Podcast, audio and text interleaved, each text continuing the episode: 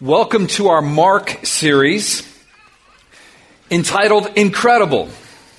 And today we are preaching the third message in the series, and the title of this message is Who's in charge here? It's a question that I often ask myself, particularly when I am awakened in the middle of the night with anxious thoughts about family about friends, about the church, about my world, my nation, my city. I just, I'm asking, all right, who's in charge here? Now, I know it's not me. That much I know. Because things would be very much different if it were me. But the question is, who's in charge? And last week, we brought to you the truth of Scripture. I'll tell you who's in charge. Jesus Christ, the Son of God. Last week we preached in Mark 1, 1 to 15, that he's in charge and he's come to inaugurate his kingdom. The king has come. The kingdom has come and he's in charge. But what does his authority look like? That's what today is all about. What does the authority of the one who's in charge look like? Who is he? And how does he exercise that authority? Is it a benevolent exercise of his authority? Or is it like other authority that maybe we've experienced in our lives? Not so nice. Good for the one exercising the authority, but not so good for me under that authority. What is Jesus' authority? Who is the one who is in charge? Who is he? And how does he exercise his authority? The answer to that question is found in today's text. Because in today's text, we have a series of five narratives. They're very similar. They're very similar in length. They're very similar in feel.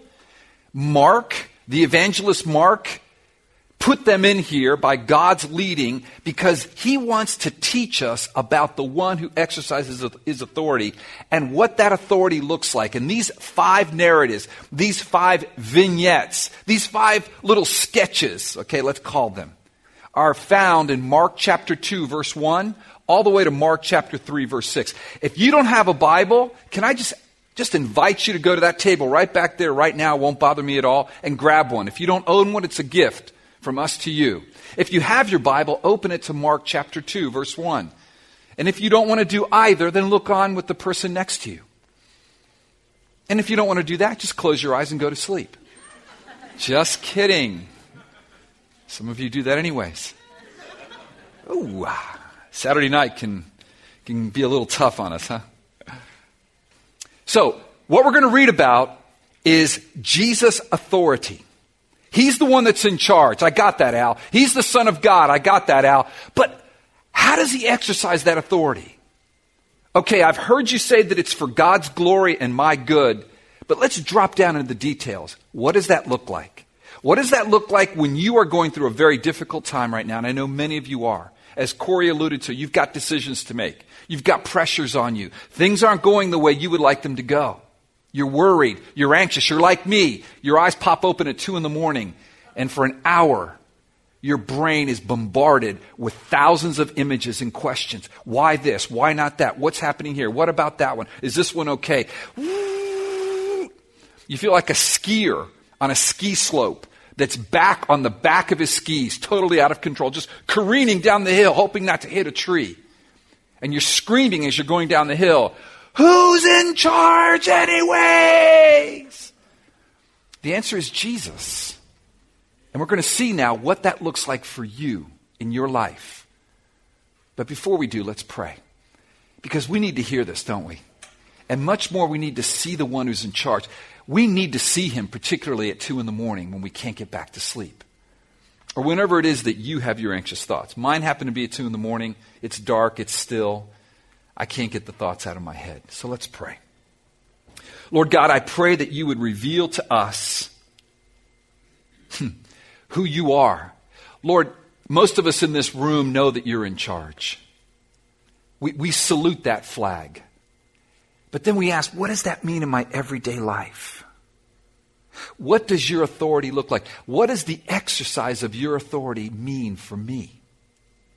How does it fall on me and my family, my friends, my church, my city, this nation, the world we live in? It all seems like it's careening out of control at times. We know it's not.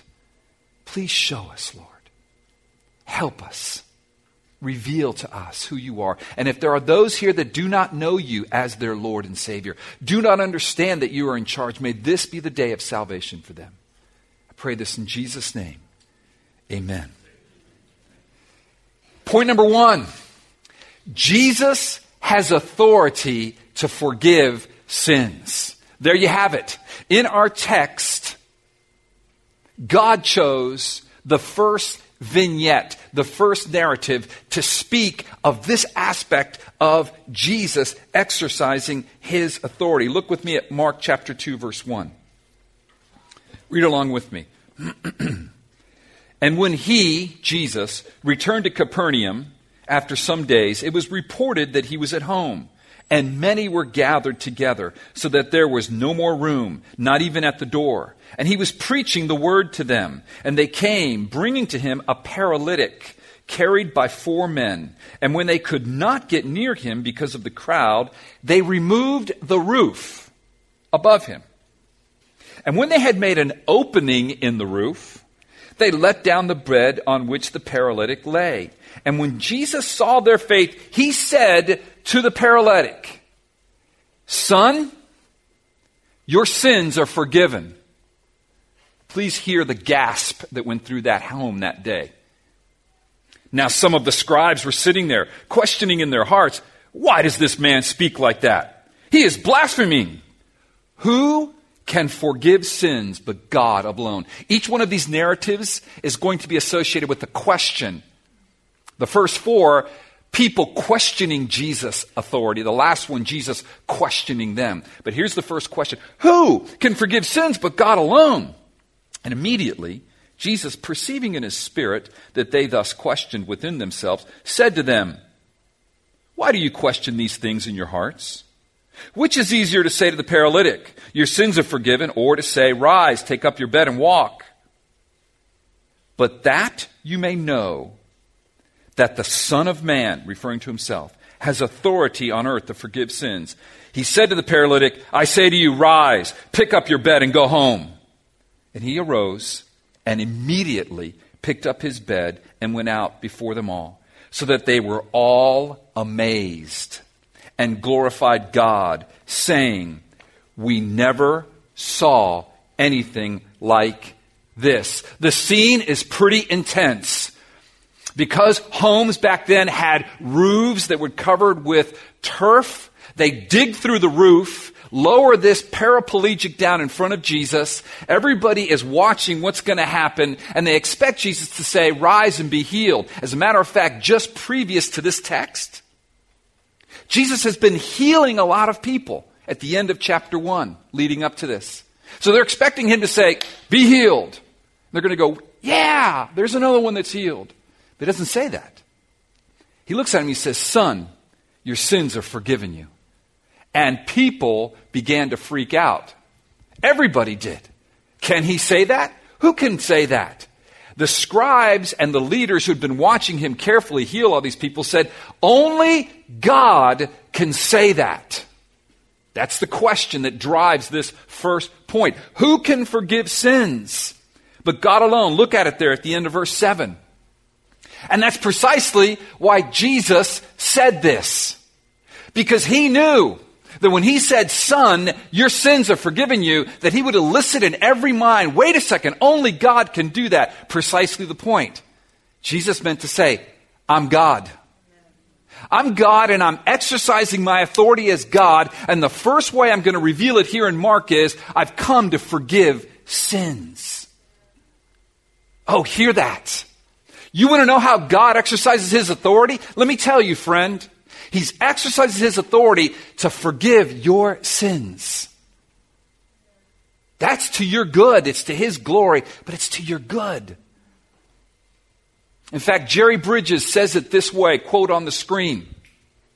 We cannot deal with the power of sin unless we have first dealt with its guilt and we deal with it at the cross. Jesus came with a new power, a new kingdom, a new way. And so he said, I am breaking the power of sin. And the way the power of sin is broken in your life is that its guilt is broken over you. Are you still this morning suffering under the guilt of sin? Dear Christian, if you are, I'm here to tell you, Jesus says to you, son, daughter, your sins are forgiven. I don't say that on my authority. I say that on Jesus' authority. And that's the breaking of the power of sin in your life, in your marriage, in your home, at work. You want to be set free from it. It starts with being set free from the guilt of sin. And Jesus has the authority to set you free from the guilt of sin. Not because he just lets you off. No, no, no. This is the one who we will see in a moment took that guilt for you. He paid that price for you. He has the authority to forgive sins. Number two, Jesus has authority to call sinners. The next vignette we're going to drop into is the vignette in verse 13 of chapter 2. Look at it with me. 213. He went out again beside the sea, and all the crowd was coming to him and he was teaching them. And as he passed by, he saw Levi, the son of Alphaeus, sitting at the tax booth. And he said to him, Follow me. And he rose and followed him. And as he, Jesus, reclined at table in his house, many tax collectors and sinners were reclining with Jesus and his disciples. For there were many who followed him. Here comes the second question. Here comes the second time that the scribes and the Pharisees are questioning Jesus' authority. The first question was, hey, who can forgive sins but God alone? You can't say that, Jesus. And Jesus says to them, well, listen, what's it easier for me to do? To say your sins are forgiven or to say rise up and be healed in the first vignette? And they're thinking, of course, oh, it's easier to say your sins are forgiven because we won't know if his sins are forgiven until he dies and goes before God.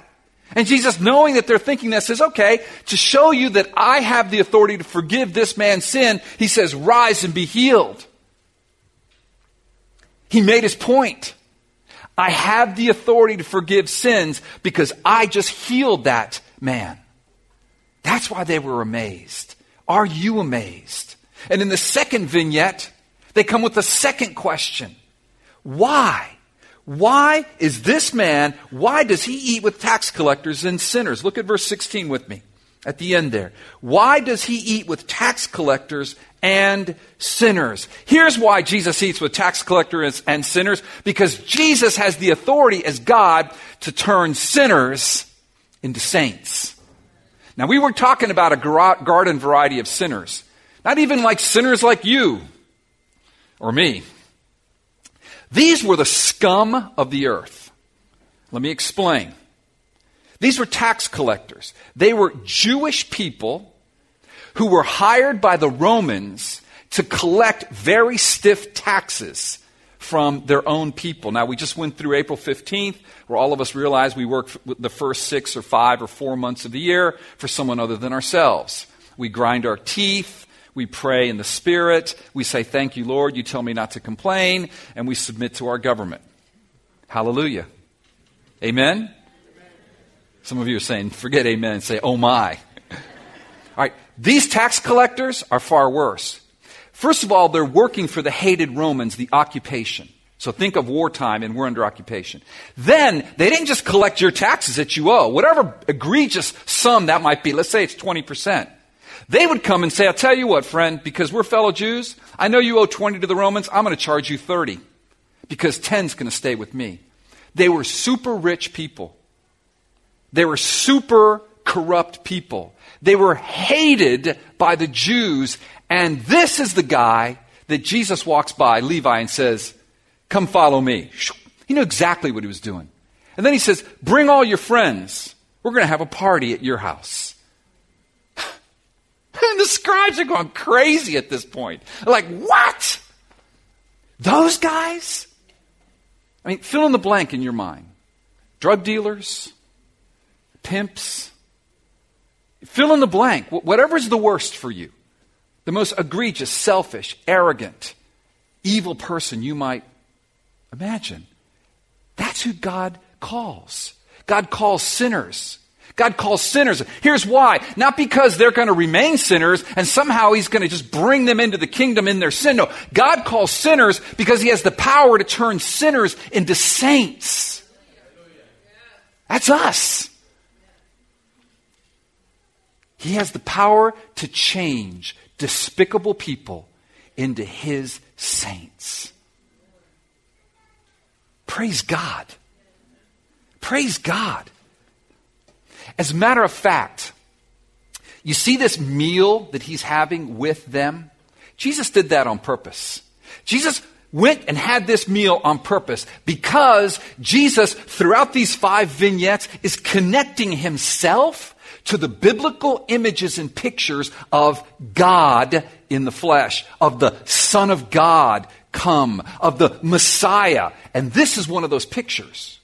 In fact, look with me at Revelation 19.9 on the screen, which I believe is what Jesus wanted to bring forth in the minds of all his Jewish friends, because they knew about this.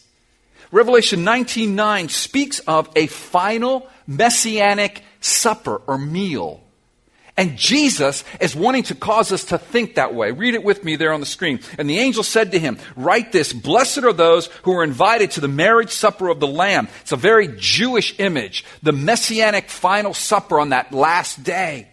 And he said to me, These are true words of God. And what Jesus is saying is, on that day, the most unlikely of characters will be there. Because I've called them.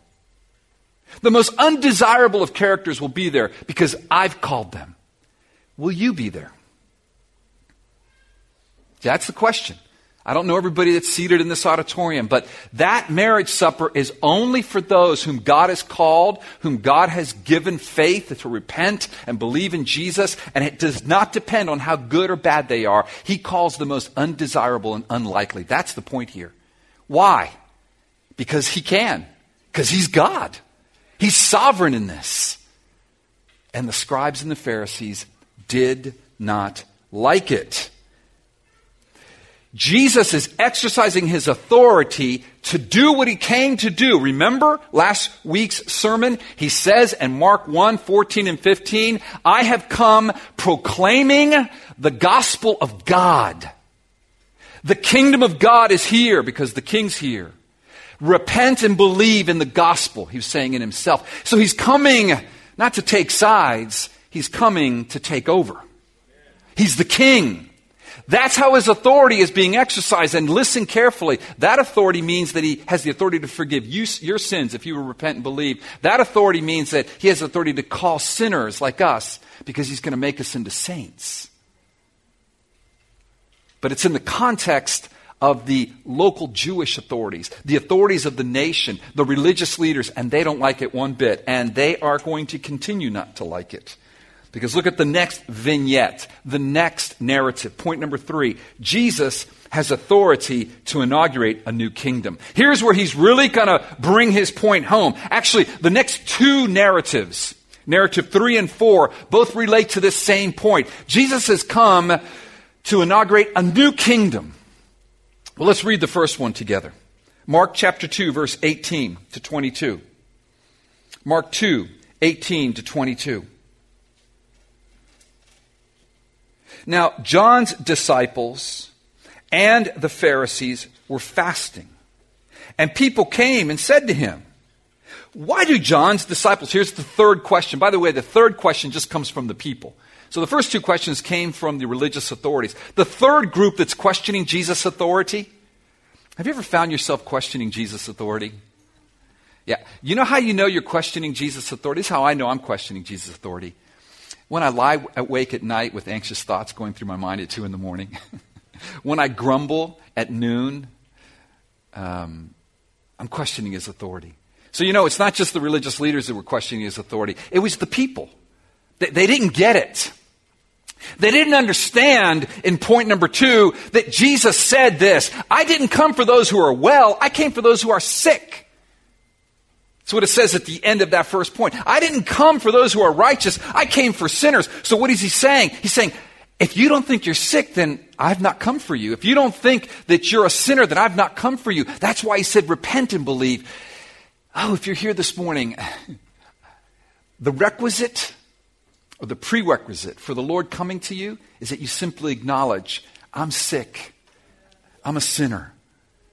The Bible says that everyone that does that receives God's healing and God's forgiveness. Now, that is a gift from God. That is something God does in your life. That is something His Spirit works in you. But, oh, friend, if you're sitting here and you're wondering, then that's all God is saying. Humble yourselves and admit, I'm sick and I need to be healed. I'm a sinner and I need a Savior. He runs. That is the one He came for. He didn't come for the one that says, No, thank you, I'm just fine. My life's good. So if you're feeling a little sick and a big time sinner, Praise God. You're right there. He's coming to you. He's here. But point three, he came to inaugurate this new kingdom.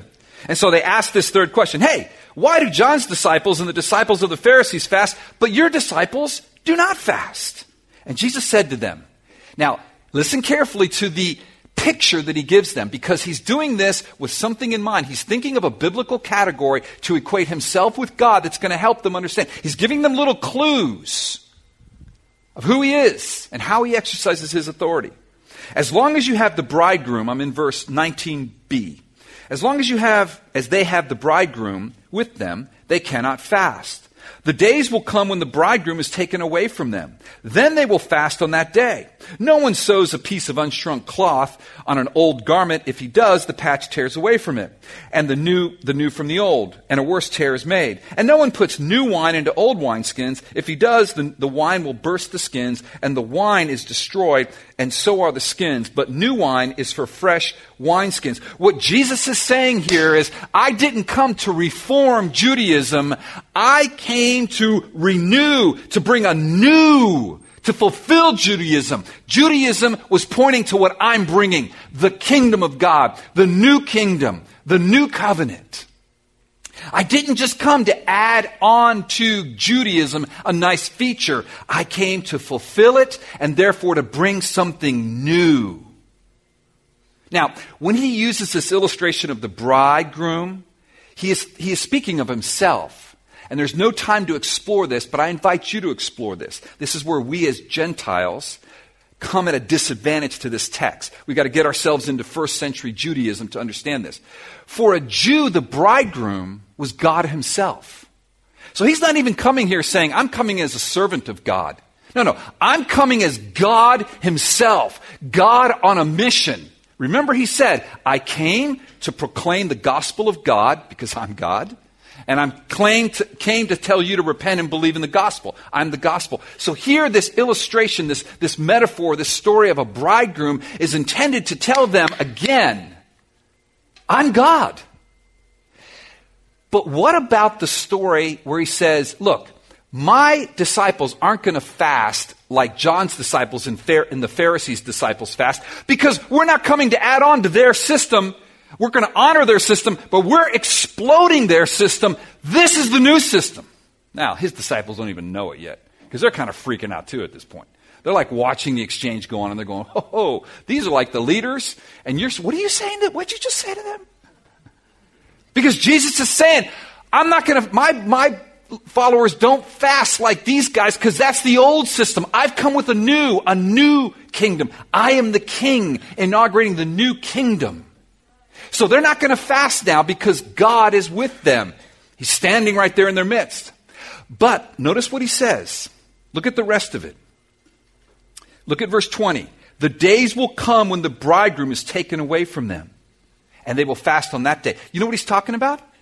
The way the kingdom's going to come is that I, the bridegroom, are going to be taken away. He's talking about his death and crucifixion on the cross, his resurrection three days later, his ascension 40 days after that. So he's saying, and of course they don't understand it yet. I mean, they're like, you know, they're just trying to figure out what is going on here. He's saying, look, I'm God.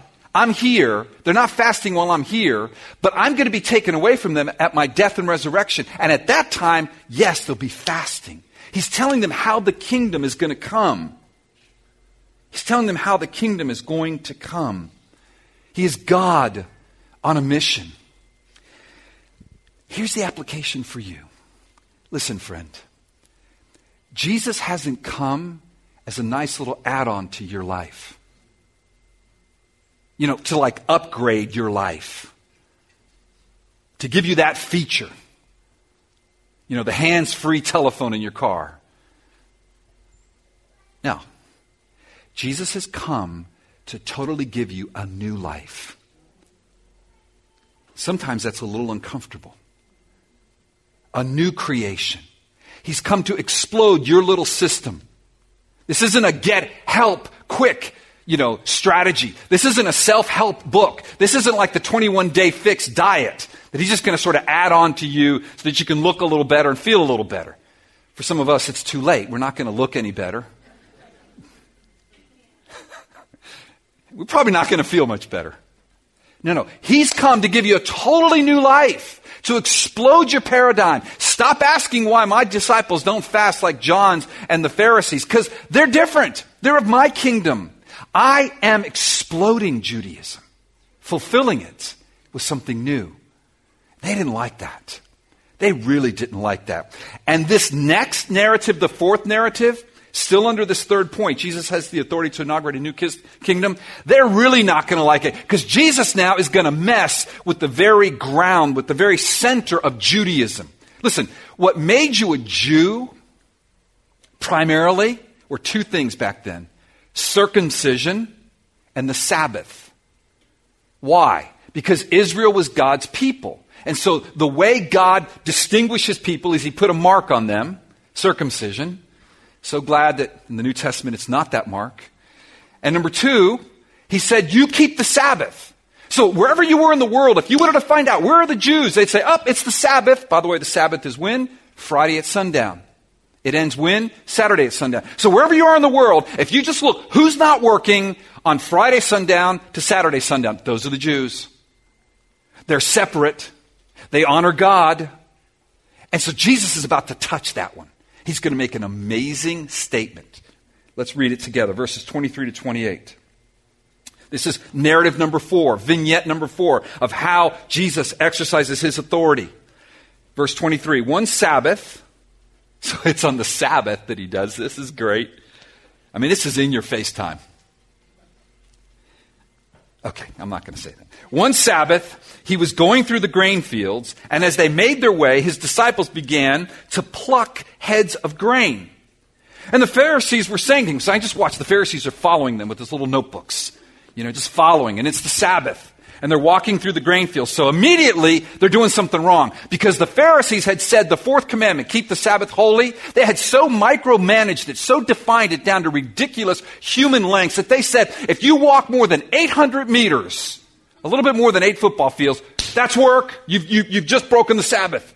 So they're probably just pacing behind them, pacing behind them, pacing behind them. And when they got to 800 meters, went, ah! And then they were hungry. So they grabbed the grain. Now, I, I, come from the city. You know, I used to think tomatoes came from Publix, okay? I didn't know that you grew them on a plant. So I don't know about this. Some of you know about this, but they grabbed the grain. Somehow they did whatever they do to get the grain. And the law said you couldn't do that because that was enough to call it reaping. And on the Sabbath, you can't work. So they're hungry. You know, they're shoving it in their mouth. Whatever they're doing, it's coming up. And so the, the Pharisees are thinking, well, let's read what they're thinking. Verse 23. One Sabbath, he was going through the grain fields, and as they made their way, his disciples began to pluck heads of grain. And the Pharisees were saying to him, Look, why are they doing what is not lawful on the Sabbath? Fourth question. Fourth question, questioning Jesus' authority. Now, by the way, so do you get the picture? You got God walking with his followers. Now, granted, they weren't impressive. Neither are we. And they were probably like you know, eating in a weird way. Maybe it was like snorting or something. I don't know. They were loud. They might have been Cuban Jewish disciples. I, am not sure, but, but you know, there was a lot to critique, okay? But you got God with his people and it's on the Sabbath. And so the Pharisees are saying, hey, he's not saying anything to them. Doesn't he know? Doesn't he have his new little uh, Apple Watch that says that they've gone 800 meters? An alarm should go off and say, stop, drop, you can't walk anymore today. And look, they're eating the grains and they're saying, you know what? If he won't say anything about it, we're going to say something about it because we're the guarders. The guarders? We are the protectors. We are the protectors of our religion. We will make sure that Judaism is protected here. And so we're going to rebuke God.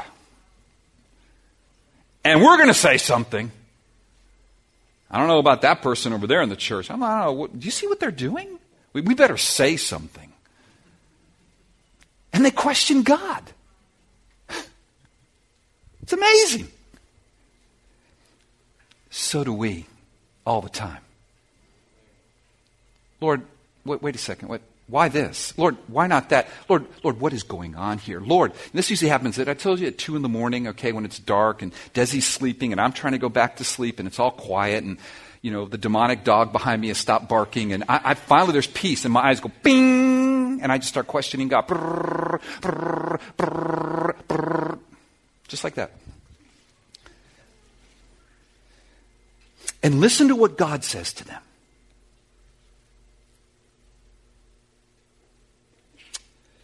Verse 24, 25. And he, Jesus, said to them, Have you never read what David did when he was in need and was hungry? He, and now Jesus is referring something that happened probably a thousand years earlier in the reign of King David. He, David, and those who were with him, how he entered the house of God in the time of Abiathar the high priest and ate the bread of the presence, which is not lawful for any but the priest to eat, and also gave it to those who were with him. And he said to them, now here is where it's going to really go nuclear. Jesus says this now. The Sabbath was made for man, not man for the Sabbath.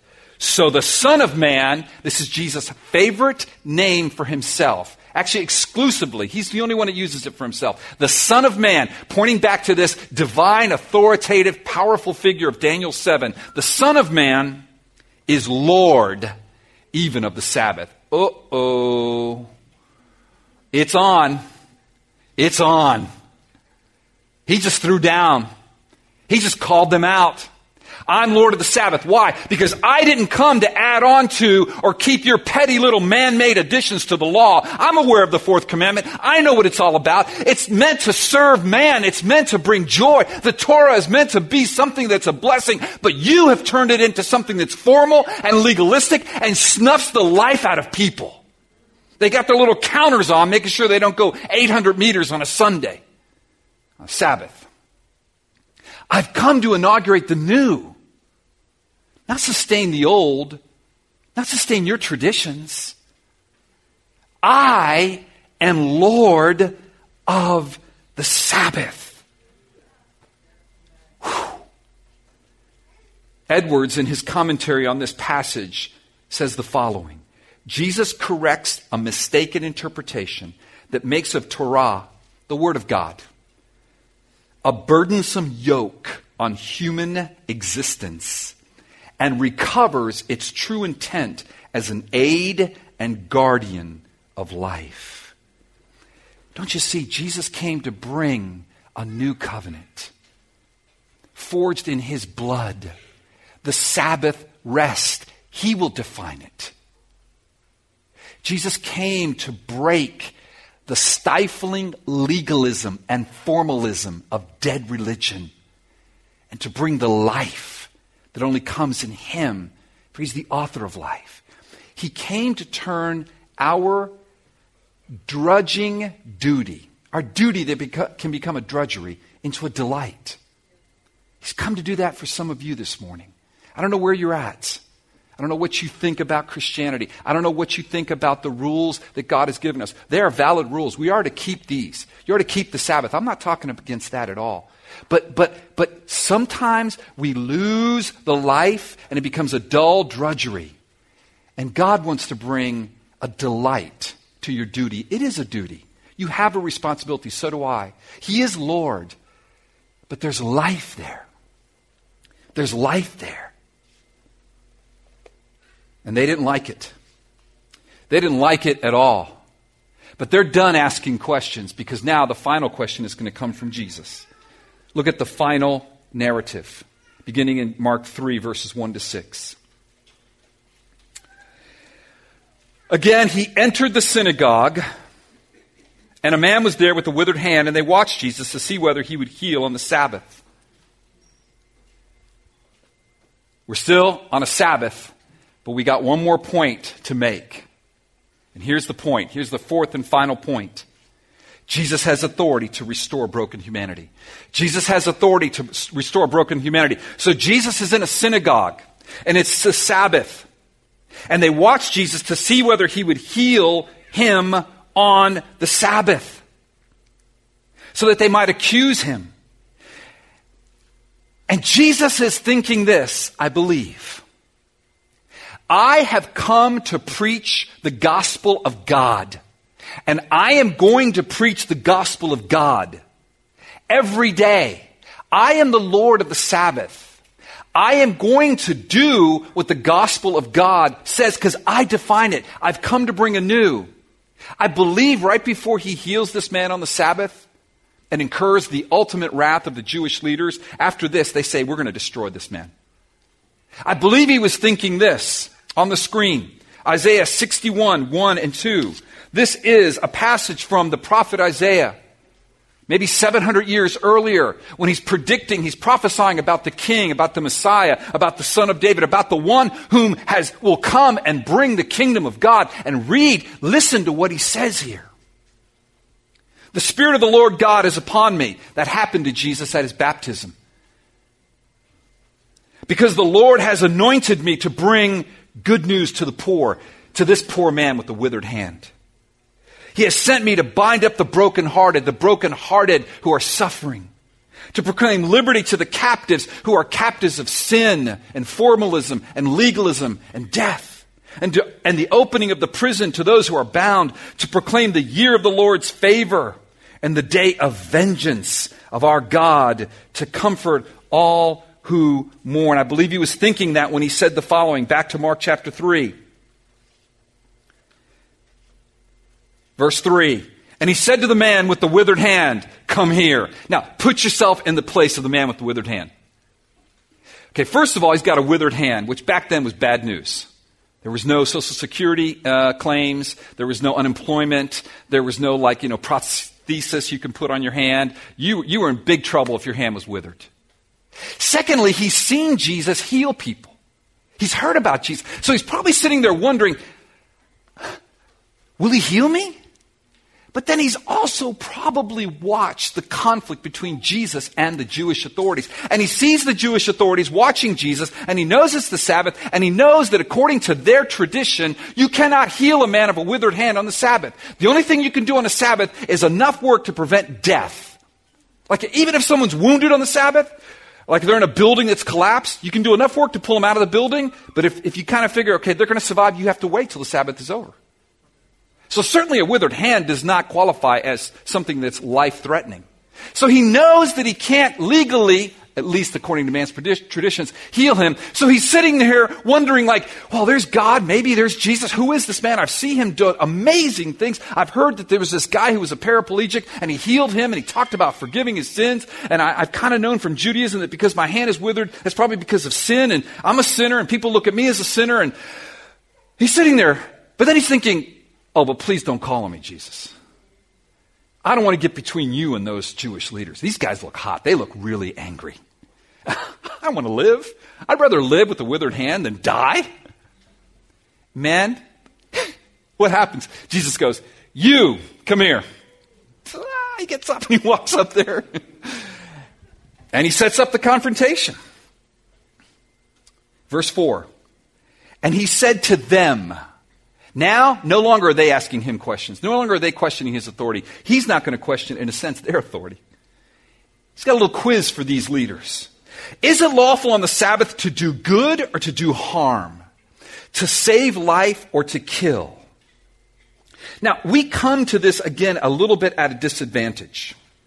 Because we're not Jews, we don't understand the meaning of Sabbath like they would.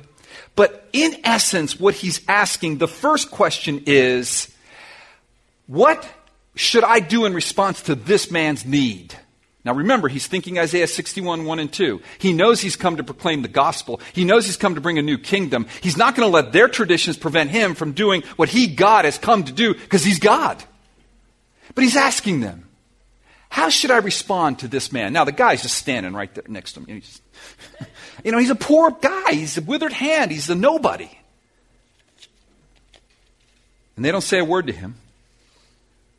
And then he says, Is it lawful to save life or to kill? Now all of a sudden, he looks them right in the eyes and he knows exactly what they're thinking. See, that second question is designed to ask them, How are you going to respond to me? The first question is, Should I do good or evil? Should I heal this guy or not on the Sabbath? Is your tradition, does your tradition trump the kingdom of God coming and the gospel being revealed here? Now, they didn't understand those terms, but that's what he was thinking. The second question is, and if I do it, are you going to kill me? Now, he knew the answer. I mean, at this point, smoke is just coming out of the Pharisees in, in their, their ears. They are really mad. They're not the only one. Their anger was sinful. His anger was righteous. Look at the rest of this verse 4. But they were silent. Verse 5. And he looked around at them with anger. No sin in that anger. Son of Man is sinless. This was righteous indignation. Grieved at their hardness of heart. And said to the man, Stretch out your hand. He stretched out his hand and it was restored. Can you imagine? All your life, a withered hand? Can you imagine? He just went boom, and it's restored. And they were still hard in their heart. Because look what they did in verse 6. The Pharisees went out and immediately held counsel with the Herodians, two enemies. Pharisees and Herodians did not get together. One was secular, one was religious how to destroy him. Here was where God's anger, righteous anger was, at the indifference of these religious leaders to God's mercy and grace, to the gospel going forth. Their tradition was more important than the kingdom going forth. I'm going to leave you with this thought. When they said that they held counsel with the Herodians, the Pharisees with the Herodians, against him, how to destroy him. What they were doing is they were plotting to do the very thing that Jesus came to do. They thought they were just protecting Judaism. They were actually plotting to do what Jesus came to do. Because a story that I did not share with you, but immediately precedes these five vignettes, these five narratives, is found where Jesus heals a leper. And I believe the text is on the screen there for you. Okay, I'll read it to you. Mark chapter 1, verse 40. And a leper came to him, imploring him, and kneeling said to him, If you will, you can make me clean. Moved with pity, he stretched out his hand and touched him and said to him, I believe it's the next slide. Okay? And said to him, I will be clean. And immediately the leprosy left him and he was made clean. And Jesus sternly charged him and sent him away at once and said to him, See that you say nothing to anyone, but go, show yourself to the priest and offer for your cleansing what Moses commanded for a proof to them. But he went out and began to talk freely about it and and to spread the news so that Jesus could no longer openly enter a town, but was out in desolate places, and people were coming to him from every quarter. So Jesus switches places with this leper. Huh? Yes. Listen, a leper back then had to live in desolate places. Why? Because he had leprosy. And back then they couldn't control it. So you had to quarantine him. Jesus is at the height of his popularity. There are crowds around him. But he's walking by and this leper cries out to him and says, If you will, you can make me clean. That's a lot of faith. You've got the authority to make me clean. Now, prior to this, he'd seen him heal a lot of people. And Jesus stops and does the unthinkable. He's, this is where it started right here. He does something that you weren't supposed to do in Judaism. He reaches out and touches an unclean person. But God can do that. Because, see, the uncleanness isn't going to go on God. No, the holiness of God's going to go on the unclean person. That's what happens when He touches you and me or your loved ones. So He does that, and then He heals him, and then He tells the leper, Don't tell anybody. The leper goes and tells everybody. So what happens? Jesus gets mobbed, and what does it say there at the end of that scripture? It says this here, so that Jesus could no longer openly enter a town, but was out in desolate places. The leper gets healed, goes in with all the people, and he's partying with everybody. Jesus, who healed him, goes from the populated area to the desolate places. Oh, friends, Jesus is pointing to the day when on the cross he will exchange places with you and me. He will touch our uncleanness and take it on himself. He will become sin for us. And he who was at the right hand of the Father, he who had the perfect relationship with the Father, will be exiled into desolate places. God will reject him. He will be put into the place where the, the sinners and the wicked are. He will be God will turn his face from him until he will cry, My God, my God, why has you forsaken us? And as we're passing him, he will say, Now you go to the Father's side. You go to the populated places. You go to the place where you have fellowship with the Father. I will take your reproach on the cross. I'll exchange places with you. And that, my friends, is the kind of authority that our Lord exhibits for our good and His glory. Friends, Jesus has authority to forgive sins. Here's my appeal to you. If you are wrestling with guilt then run to the one who has the authority to forgive your sins. Go to the cross. Listen, you cannot deal with the power of sin unless you have first dealt with its guilt. And we deal with it at the cross. That's where Jesus dealt with it. Jesus has authority to call sinners. That's second authority that he has. If you are stuck in a lifestyle that you know is not good, then run to the one who has authority to call sinners and change them into saints. Jesus has authority to inaugurate a new kingdom. My friends, God wants to give you a new heart, not just reform your old one, but a totally new heart. And if following Jesus has become a dry drudgery for you, dead duty, then submit yourselves to the one who has the authority to turn your duty into delight. And Jesus has the authority to restore broken humanity. If you are broken this morning, and so many of us are, with a withered heart, you feel like you're in desolate places alone. Come to the Savior who took your place in those desolate places and will restore you as you stretch your life out to Him in faith. Let's bow our heads and pray. Worship team, please join me up front. Father, I pray that you would give us a vision of this Jesus, Son of God, of the one who's in charge, of the one who has come to set us free. The one who has come to forgive our sins. The one who has come to call sinners and change them into saints. The one who has come to inaugurate a new kingdom and a new king. King Jesus, the one who has come to restore broken humanity.